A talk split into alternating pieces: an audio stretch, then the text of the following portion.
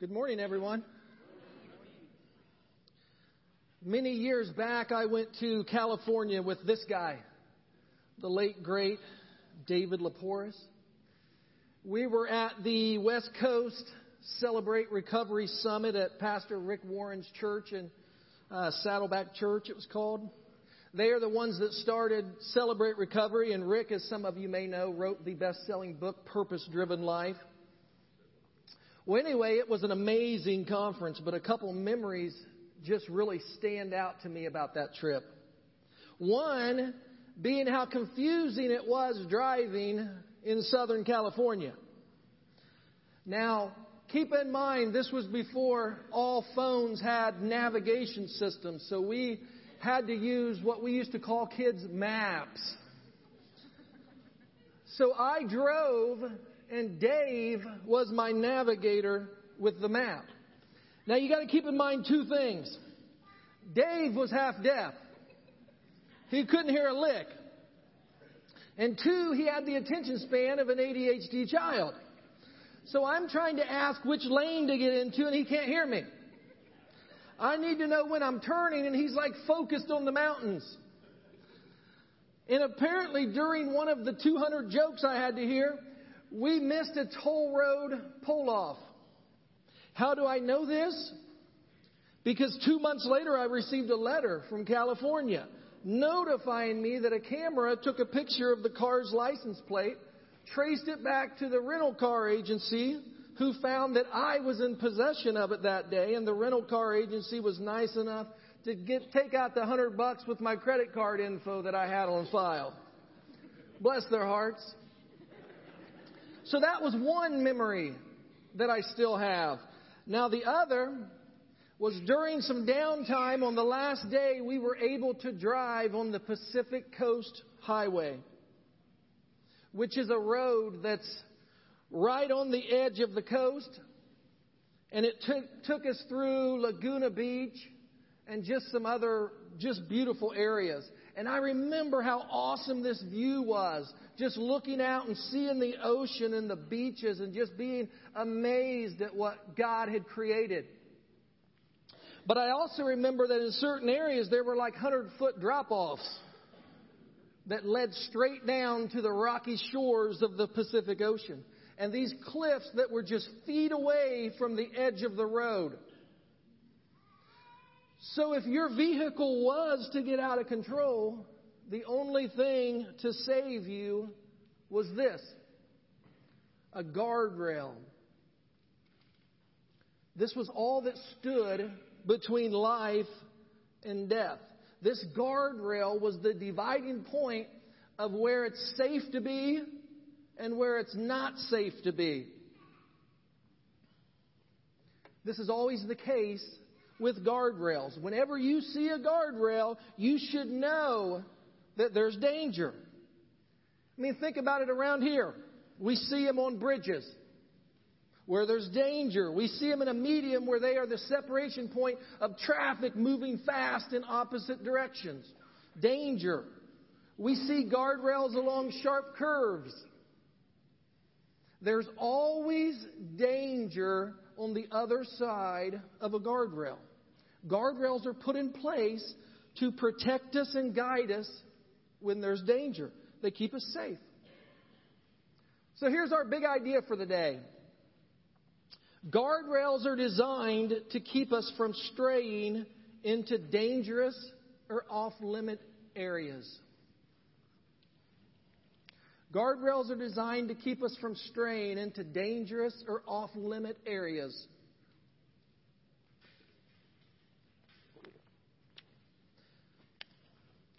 So, what if we took this concept of guardrails and we apply it to our lives? What if we were to place guardrails in areas in our lives where we tend to want to get a little too close to the danger zone? So if we were to get too close or rub up against the guardrail, we would recognize that we're in a dangerous territory. I need to proceed with caution. I'm in a position right now that could possibly cause damage. I'm in a position that could possibly cause me or my family some shame. And the truth is, if you were to be 100% honest this morning, your greatest regret that you have in your life could have been avoided if you would have had some guardrails in place. Proverbs 27, verse 2 says, The prudent see danger and take refuge, but the simple keep going and suffer for it. Prudent is basically someone wise. The wise see guardrails. The wise recognize danger. They take refuge, meaning they change what they, they're doing. They stop. They turn. But the simple, the unwise, keep going and they suffer for it.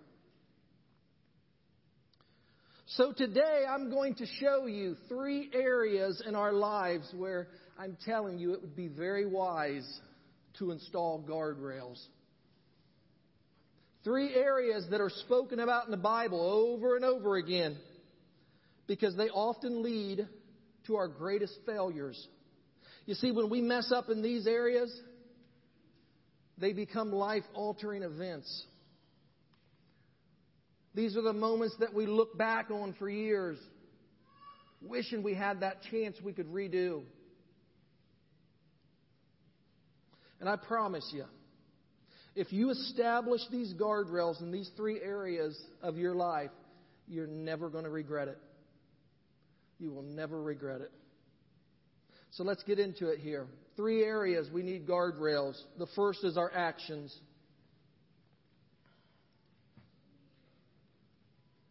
Our actions.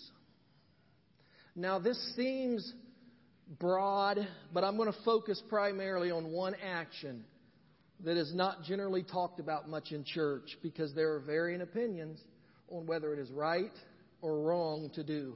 And the action I'm going to talk about is drinking alcohol. Now, before I possibly offend some people in here today, let me begin by attempting to get us all in a good mood. A gorilla walks in a bar and orders a martini. Now, this totally amazes the bartender. But he thinks, well, what the heck? I guess I might as well make the drink. So he mixes the martini. He then walks back over to the bar and he gives it to the gorilla, and the gorilla is holding out a $20 bill. Now the bartender's at like a loss for words because he can't believe a gorilla walked into his bar, ordered a martini, and then actually had a $20 bill to pay for it. So in amazement, he takes the 20 and he walks to the cash register to make change. Well, while he's standing in front of the cash register, he stops for a second. He thinks to himself, let me try something here. See if the gorilla notices anything. So he walks back over to the gorilla and he hands him a dollar change. Gorilla doesn't say anything. He just sits there, sipping his martini. Well, after a few minutes, the bartender, he can't take it anymore. He says to the gorilla, he says, You know, we don't get too many gorillas in here. Gorilla looks up and says, At $19 a drink, I'm not surprised. All right, back to the teaching. The first area in our lives that we need guardrails set up is our actions, specifically our actions when it comes to drinking. Now, the first thing you must know the Bible never says that drinking alcohol is a sin, but it warns us of the dangers of drunkenness 75 times. I'm going to walk you through one of them. It's found in Ephesians chapter 5. Now, if you've read the book of Acts, you know that the Apostle Paul started a church in the city of Ephesus. It's recorded in Acts chapter 19. And Ephesians is a letter that Paul wrote to the Christians in Ephesus. And in Ephesians uh, chapter 5, verse 15, he writes, Be very careful then how you live, not as unwise, but as wise, making the most of every opportunity, because the days are evil. So he begins with a warning.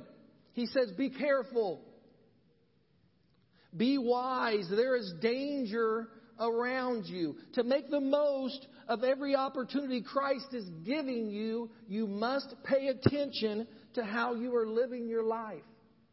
Be careful of the situations you are putting yourself into. He goes on, he says, Therefore, do not be foolish, but understand what the Lord's will is. He says, Understand what Christ is calling you to do. Understand who Christ is calling you to be. Understand how Christ is calling you to act. So Paul's saying you must know. You got to know as a follower of Christ where your line is between right and wrong, where it's safe to be and where it's not safe to be. And then Paul gives us our first guardrail.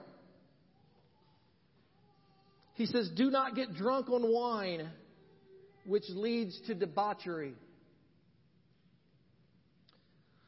Paul is not saying don't get drunk because it's a sin. He's saying don't get drunk because it leads to sin. It leads to doing things that are unwise. It leads to acting and making decisions that can be foolish acting irresponsible, doing things that you may end up regretting. Things that can hurt you, but also things that can hurt others. Our prison systems are full of people that would back this up. I mean, even good people do bad things when they're just not thinking clearly. And getting drunk often leads to people doing things that they just wouldn't normally do, but the problem is their perception became blurred. Drunkenness leads to a loss of self control, and then you just don't always recognize anymore when you're in a dangerous or when you're in an, an off limit area. And since alcohol, by its very nature, can lead anybody to a point of loss of control, Paul says you need to set up a boundary. You need to set up a guardrail. You need to make the decision that you're not going to get drunk. But the thing is, you need to know and you need to be honest where that point is. I mean, where exactly do you need to place that guardrail? For some, the guardrail should be no alcohol, period. Because some people can't drink anything without it eventually leading to a crash. You can rationalize whatever you want, make up as many excuses as you want. You know it, God knows it, and that needs to be your guardrail. For others, they're fine throwing back some adult beverages at the many nice breweries we have here in town or drinking some wine with their meal or some margaritas. You got to know your limit. The prudent see danger and take refuge, but the simple keep going and suffer for it. Paul ends this verse by writing, Instead, be filled with the Spirit. He's saying instead of being under the influence, let God be your influence. And the thing is, God will direct you and guide you. And the thing is, if you feel like that alcohol is a sin, period, then it is for you. It is for you. The bottom line is the world's dangerous. It was dangerous back in the day what Paul's talking about in Ephesus, and it's dangerous now. You got to pay attention. You got to be careful. You got to be wise. Don't get drunk. Honor Christ with your actions. That's the first area that we need to place guardrails. Now, the second area in our lives, it would be very wise to place guardrails, is our friendships.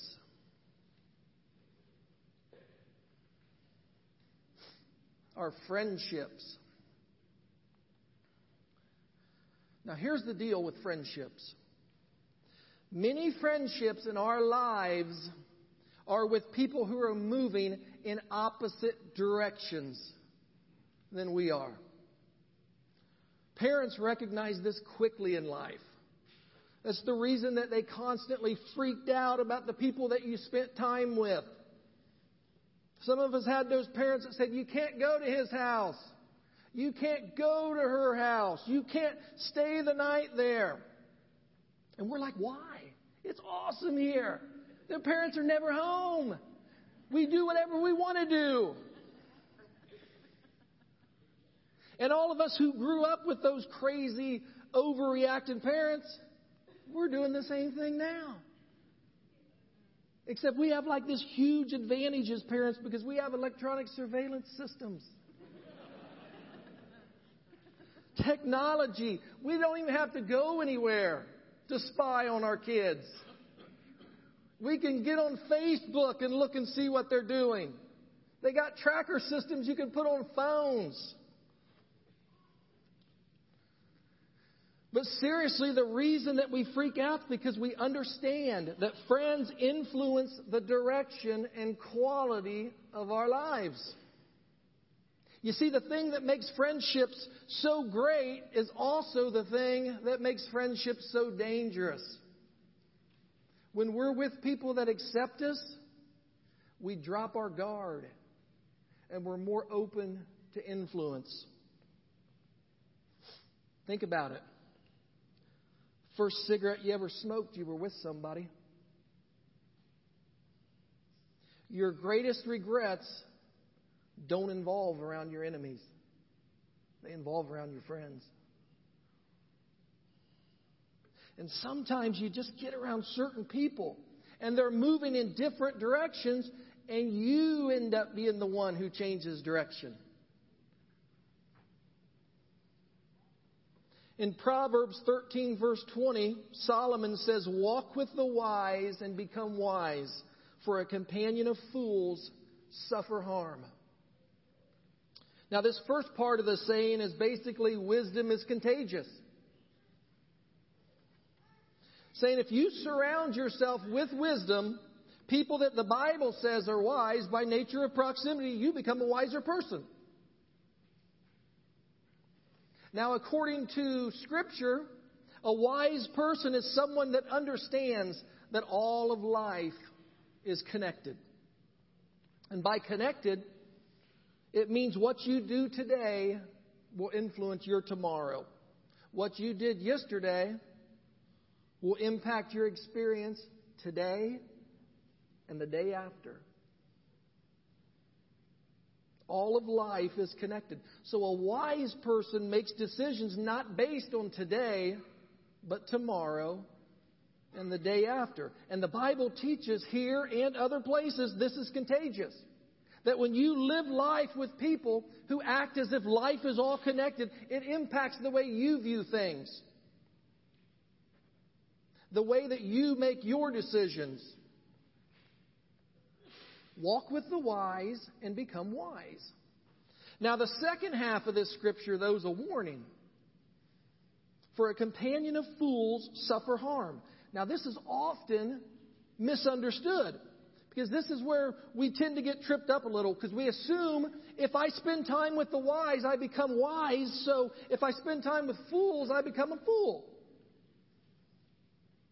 And that's not what Solomon's teaching. He's saying that the person that does life with fools is a person who will eventually be impacted by the behavior of the fool. I mean, you may never behave the way a fool behaves, but eventually the shrapnel, the explosion of their life, the devastation that's going to occur in their life is going to impact your life. And you think, well, I'll never do what they do. I'll never think the way they think. i will never participate in the things they participate in. Therefore, I'm safe. And Solomon says, You're not. You're not safe at all because the companion of fools, whether they ever adopt the lifestyle or the mindset of the fool or not, will eventually be harmed by the outcome of that fool's behavior. And you see it all the time all the time. Someone else's life changed because they suffered the consequences of someone else's actions.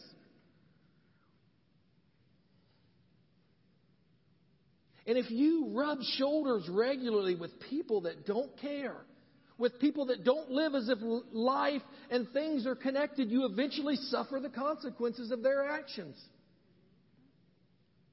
I mean, if you have friends that don't care about their lives, they're not going to be concerned about yours. If you have friends that don't care about the health of their marriage, they're not going to be concerned about the health of yours. If you got friends that don't care about character, they don't care about integrity, they don't care about honoring God in their life, they're not going to care about it in your life. So here's your guardrail. Who you surround yourself with, your core group of friends, should be moving in the direction you want your life to be moving. Your value system. What you want for your life, your marriage, your family, your finances, your spirituality. It should be going in the same direction as who you spend your time with. And if those of whom you're in close proximity with are going different directions than you, you need to be concerned. Concerned enough that you do something about it. You don't wait until there's a problem. Don't be like a frog. You know, if you take a frog and you put it in water and you start heating the water, you know what happens? Your stomach may start growling if you like frog legs. That's one thing, but I'm not talking about that. When you put a frog in water and start heating the water, the frog starts to adjust its body temperature as the water temperature rises.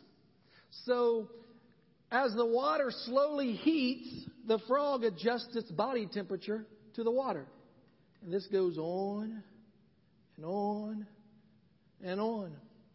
But just when the water is about to reach the boiling point, the frog cannot adjust anymore. And at this point, the frog decides to jump out, but is unable to because it's lost all its strength, adjusting with the rising water temperature. So the frog dies. And you think about it, I mean, what exactly killed the frog? I mean, I know some of you may say the boiling water, but the truth is it was the frog's own inability to decide when to jump out.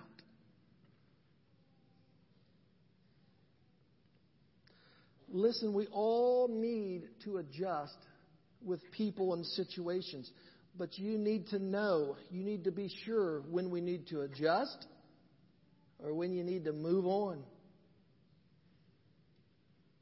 The prudent see danger and take refuge, but the simple keep going and suffer for it. And know that I'm not talking about people that you're reaching out to. I'm not talking about trying to lead the lost to Christ. I'm talking about your core group of people that have an influence on you. And they need to be moving in the same direction as you. That's how you keep from straying in dangerous and off limit areas. That's your guardrail. So we need to place guardrails in our actions, in our friendships. And the third area, be very wise to place guardrails, is our relationships. Our relationships.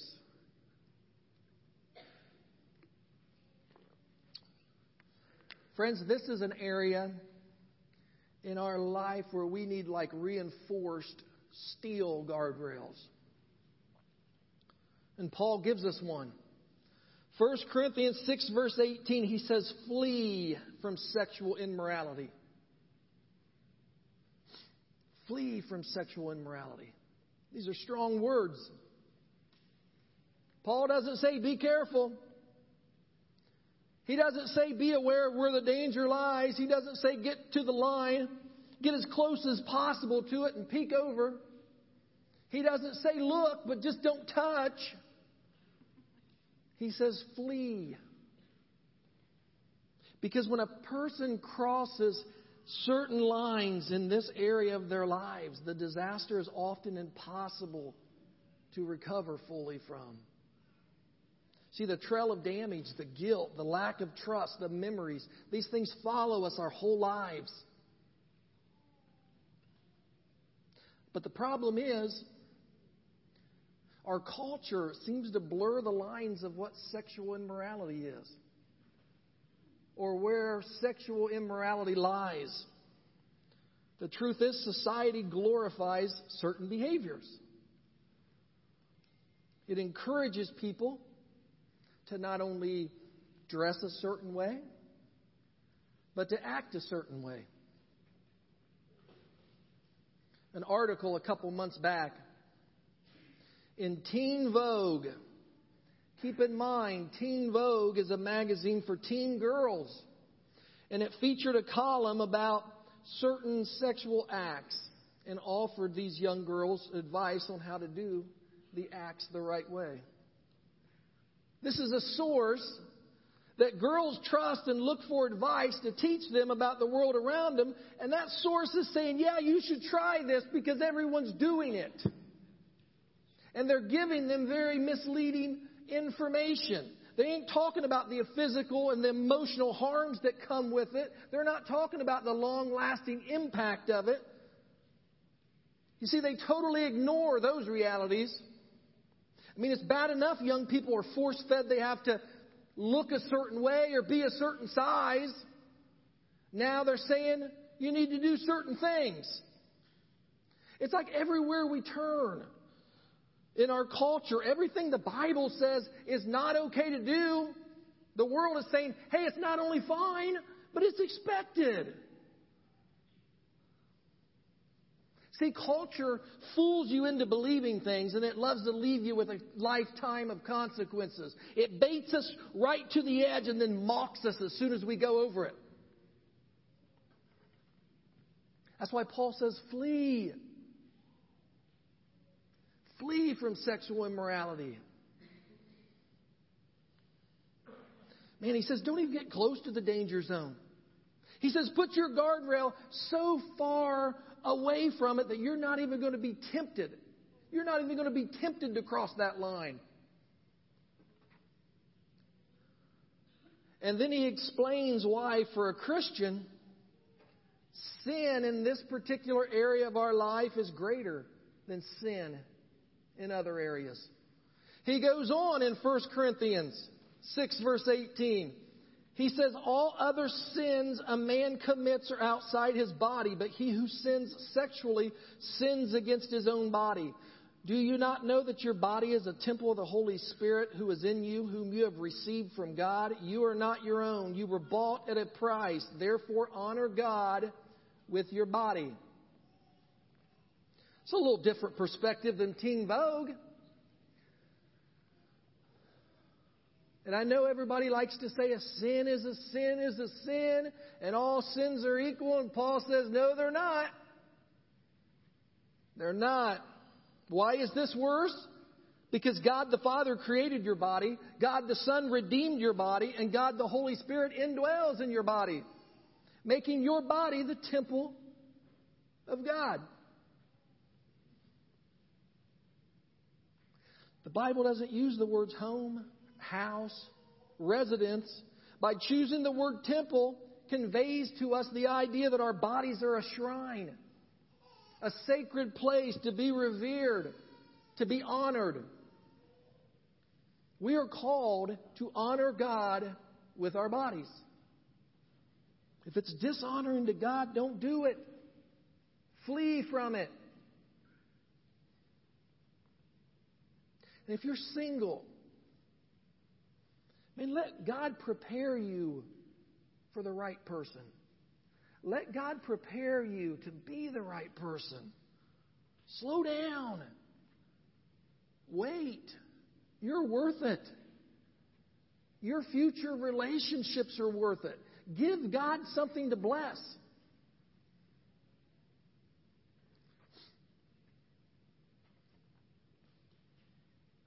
Not everybody knows this, and some people it bothers. but I've been divorced. When my ex wife divorced me, I went two years without dating. I didn't want to do anything foolish. I didn't want to be tempted by things. I didn't want to move towards something that I might regret. I honestly wanted things to be done in God's way and in God's timing. Well, after two years, I felt God giving me the green light, so I prayed, God, just lead me to whoever you want me to be with. Problem was, I didn't really know how to date at that point. Kind of uncomfortable with the whole thing. If I didn't meet somebody in church, where was I going to meet somebody? Walmart? I've seen those people at Walmart videos on Facebook. Not good. So a buddy from mine here in church said, You need to do online dating because that's what everybody does. And I'm like, Whew, know, sounds kind of dirty. I'm not sure about this. But we found a site called ChristianMingle.com. I signed up. Within a week, I was messaging this sweet little thing from Ohio. A couple weeks later, we met in the daytime at a public park, a nice, safe area, and we just sat and talked. A couple weeks later, oh, that was it. We met in the park and talked. So I then, after that, I canceled my subscription I never went out with a, on a date with another person, and I married this lady named Loretta two years later. Thank you. See, I let God choose my relationship. And when He did, I knew it. And it's funny because she tells the story of when she left the park, she called her best friend and said, I just met my husband. See, as a Christian, you need to let God choose who you should be with. Man, people get in too big of a rush because they get lonely. They get in too big of a rush to find a man or find a woman. And what happens is they tend to settle, and you're too valuable to settle. Way too valuable. And I'm going to throw this out there a few things that I'm certain of. You're not going to find Prince Charming at 2 o'clock in the morning at the bar. It's not going to happen. Another thing I'm certain of God is never leading you to someone that's already married. Absolutely will not happen. You need to move and move fast. If you're single, just be careful. Be patient. Honor God with your body. Honor God with the decisions that you make. Put up guardrails. The prudent see danger, take refuge, but the simple keep going and they suffer for it. Now for the married people. You see, we need like many, many guardrails set up to flee immorality. We need like electronic fences we need like moats that they put around dungeons. We can never be too safe when it comes to our marriages. So I'm going to quickly give you some guardrails, a few guardrails that will keep you from straying into dangerous and off limit areas. And I know these may sound extreme, but I believe that's how you have an extremely good marriage. First marriage guardrail never keep passwords secret from your spouse. Both partners in a marriage should be completely comfortable with having their spouse look at any social media accounts, emails, text messages, financial statements, whatever. Marriage is built on trust. Never keep passwords secret from your spouse. You only do that if you got something to hide. Another guardrail never have dinner alone with someone of the opposite sex. Why, why even give Satan a chance to even start working? I don't care if it's church. There should be respect involved in this. I don't care if it's work. Truth is, you need guardrails at work. 70% of infidelity begins in the workplace. Another one no flirting. If you're married, it's never okay to flirt. No matter how much you insist that it's nothing. Every affair in the history of the world started out as nothing. Flee from sexual immorality. Flee from sexual immorality. Let me tell you, your marriage is too important, and the world's too dangerous.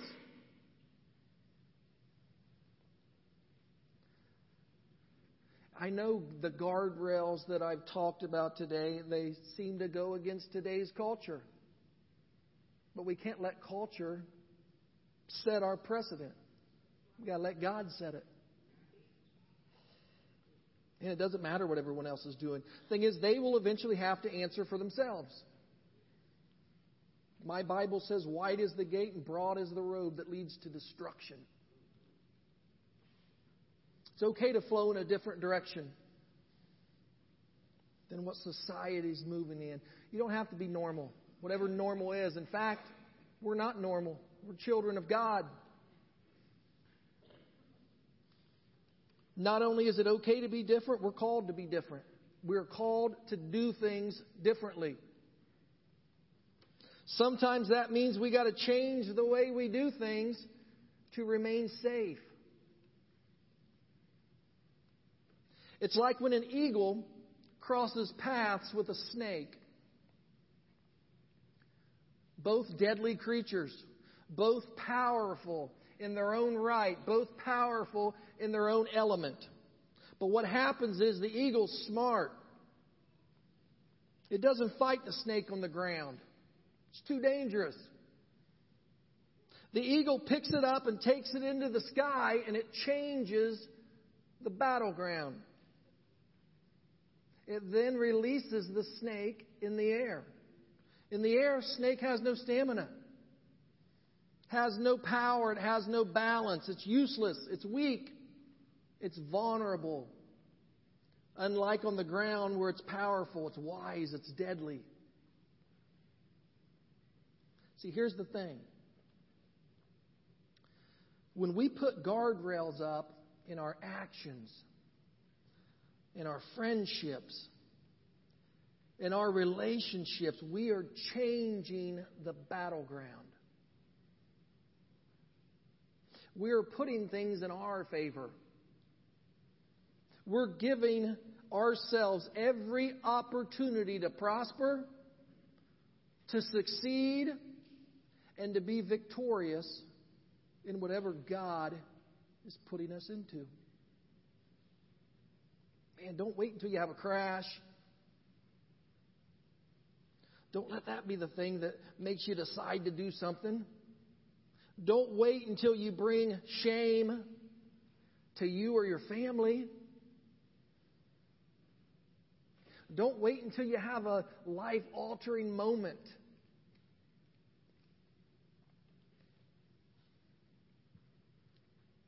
Like I said at the beginning, you will never regret putting up guardrails in these three areas of your life to protect you and to guide you and to keep you from straying into dangerous or off limit areas.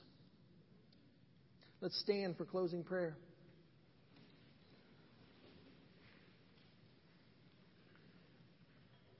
Let's bow our heads.